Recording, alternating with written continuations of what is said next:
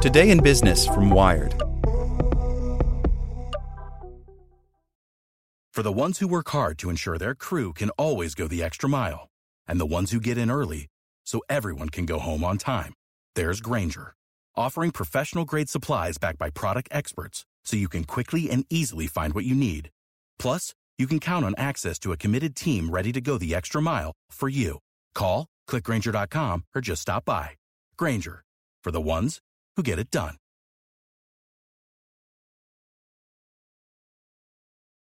Want to learn how you can make smarter decisions with your money? Well, I've got the podcast for you.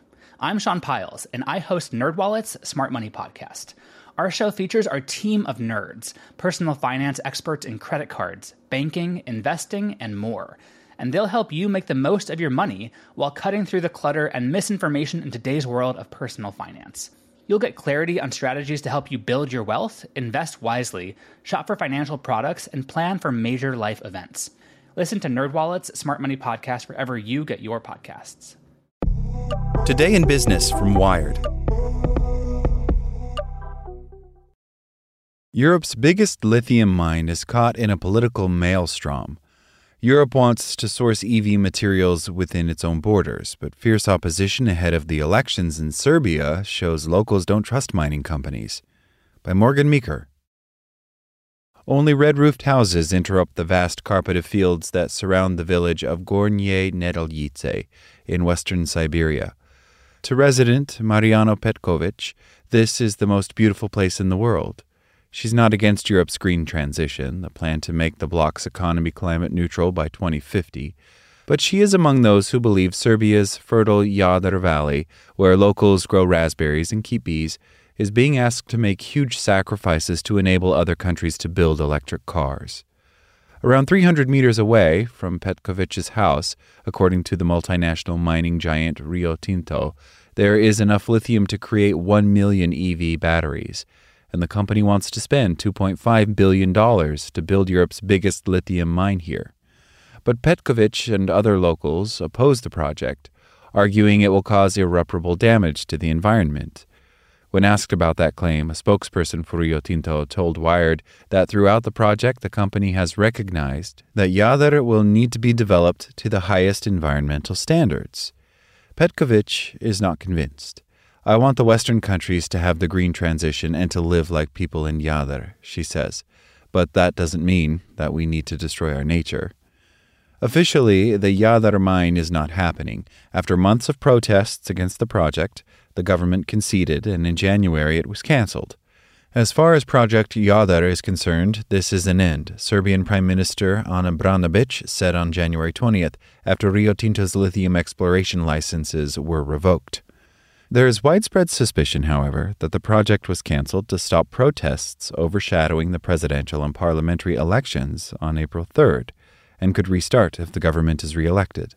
This might have been a pre election ploy, says Florian Bieber, a professor of Southeast European history and politics at Austria's University of Graz.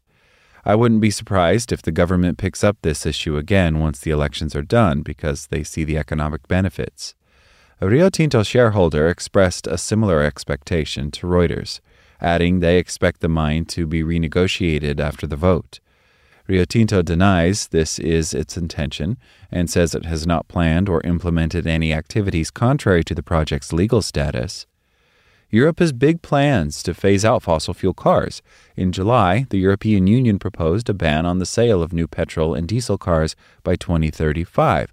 The bloc wants to replace those cars with electric vehicles built with locally produced raw materials like lithium. The top lithium producers are currently Australia, Chile, and China, but Europe has ambitions to produce more of the materials it needs for electric cars at home. These materials are extremely expensive to ship and are transported across the world several times over, says Emily Berlinghaus, a fellow at the Institute for Advanced Sustainability Studies in Germany. So it's much cheaper and much safer to have these operations close to battery manufacturing plants or auto manufacturing plants. For Europeans, it's also a security issue.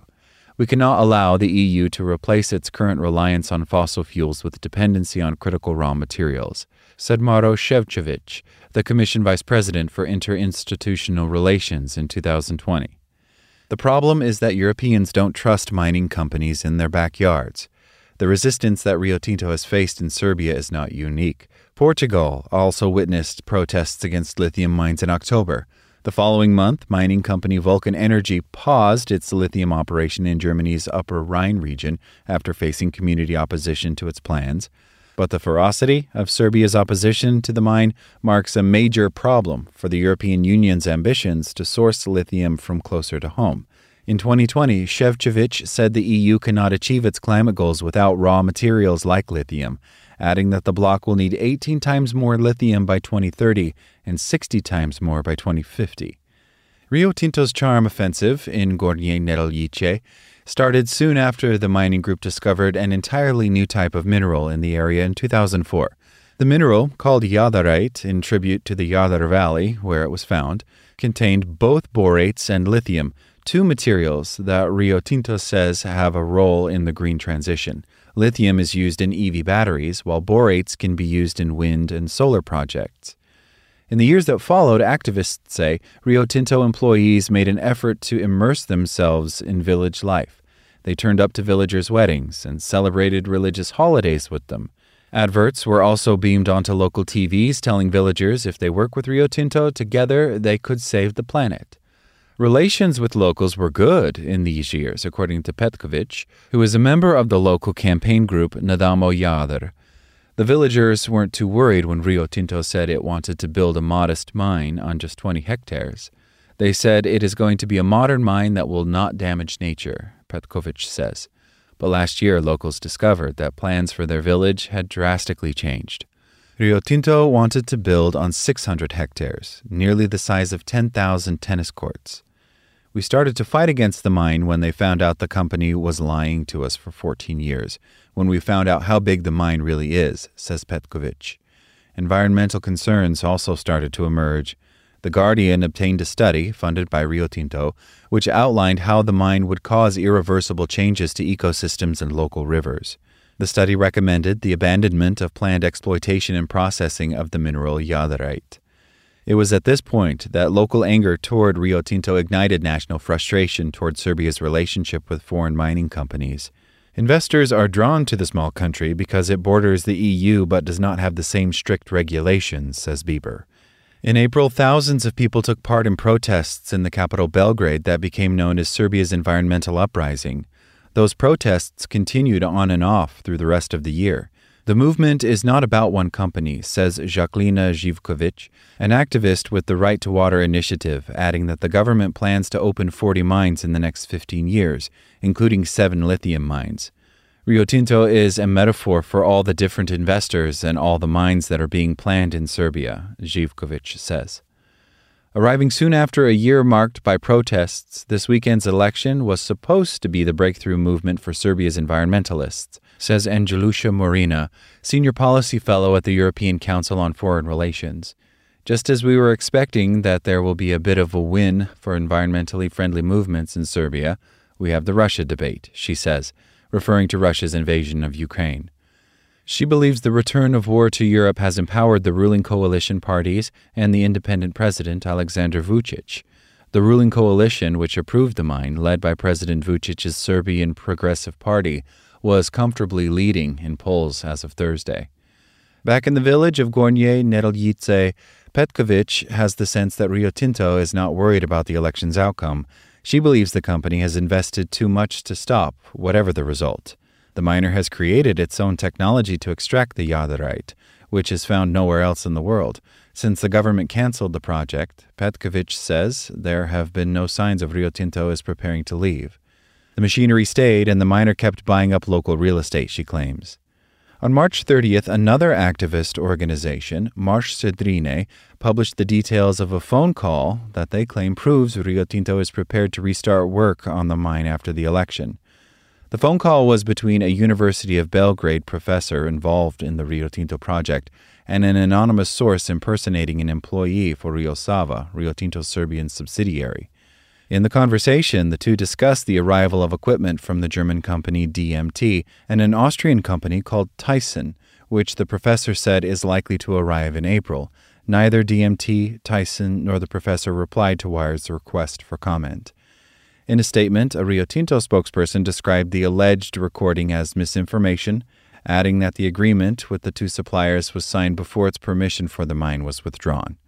They lied to us in January, Mars sa Drine said on Twitter, urging their followers to vote against the project on Sunday. Why is any equipment, no matter whether it's a bolt or a bulldozer, being discussed within the context of a project that has been cancelled? Some believe that Rio Tinto has faced so much opposition in Serbia because of the company's legacy, associated with multiple cases of environmental damage. Mining companies have been viewed so negatively historically that it doesn't matter in the eyes of the public if they are transitioning to minerals that are being used for the energy transition, says Berlinghaus. Resistance to EV mining across Europe is not NIMBYism, says Diego Marin, Associate Policy Officer for Environmental Justice at the NGO, the European Environmental Bureau. Communities are saying, we're having our areas devastated and sacrificed to make what? Cars for rich people that our communities can never afford, he says. In the end, we pay the price that our air gets cleaner, but our land gets poorer. It's not that these activists don't want clean air, but an idea is beginning to spread among green groups in Europe that the green transition is turning into a capitalism rebrand that is still focused on planet harming mass production. The purpose of the green transition is to make an industrial transition sound like it fits in with a solution to a problem that cannot be solved through industry, says Bojana Novakovic, an activist with Mars sa Drine and also an actress. Officials have tried to reassure Europeans that this is a new era of mining. Mining in the past was a very dirty operation, says Peter Handley, head of the European Commission's Raw Materials Unit, speaking at a conference on green mining in Lisbon last year. It is becoming highly technological these days.